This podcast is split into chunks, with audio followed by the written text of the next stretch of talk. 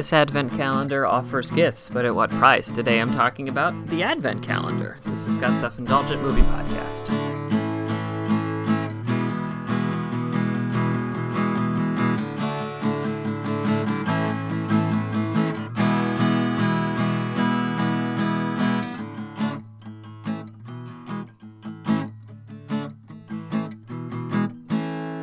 Hello, movie friends. Welcome to Scott's Self Indulgent Movie Podcast. I am Scott, and today I'm talking about a Shudder exclusive called The Advent Calendar, which is a French horror film, and it was interesting. It was a lot better than I thought it would be, just based on the premise. So, without further ado, let's get started.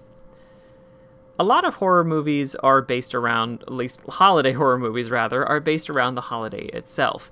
Usually, it's an inversion of what we've come to expect Santa Claus or a murderer, or what if your Thanksgiving turkey decided to fight back. And while those can be fun, it also leaves a number of interesting avenues open. Enter French import the Advent calendar, which uses its titular tradition in a fascinating way. The movie centers around Ava, a former dancer who is now a paraplegic and having trouble in almost every aspect of her life. Her boss is inappropriate towards her, her love life is non existent, and her best friend is at best detached and at worst bad for her. But Eva's fortunes seem to change when, she, change when she gets a German advent calendar that delivers a new candy every day, along with a gift, at a price. The Advent Calendar is one of the best holiday horror movies I've seen in a bit. Not because it's all about the holiday, but because it uses the hallmarks of the tradition to create its tension and narrative structure. In day to day usage, advent calendars are a fun countdown to Christmas, with little treats along the way. We've even got adult versions with coffee and wine nowadays. The key is that the big celebration is Christmas Eve or day, which means that's the biggest or best candy.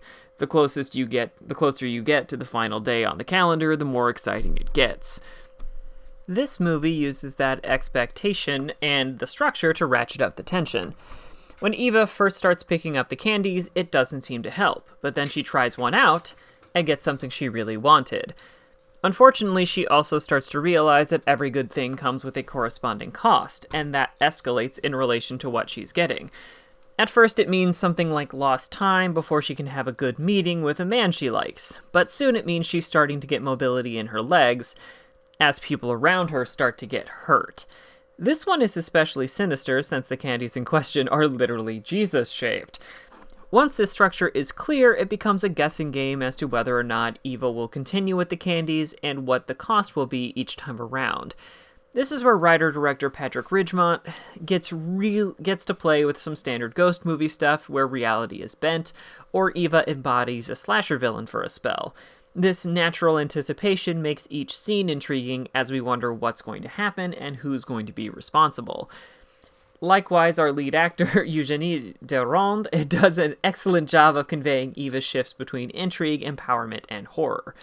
The only ding I have against the film is a let the viewer decide kind of ending, which feels like it abandons the moral question at the center of the film. For instance, what would you do or what would who would you sacrifice to be made whole? Still, there's a lot of fun to get there. The verdict is it's clever. By using a holiday tradition to its advantage, the Advent calendar makes for unique holiday horror. 7 out of 10.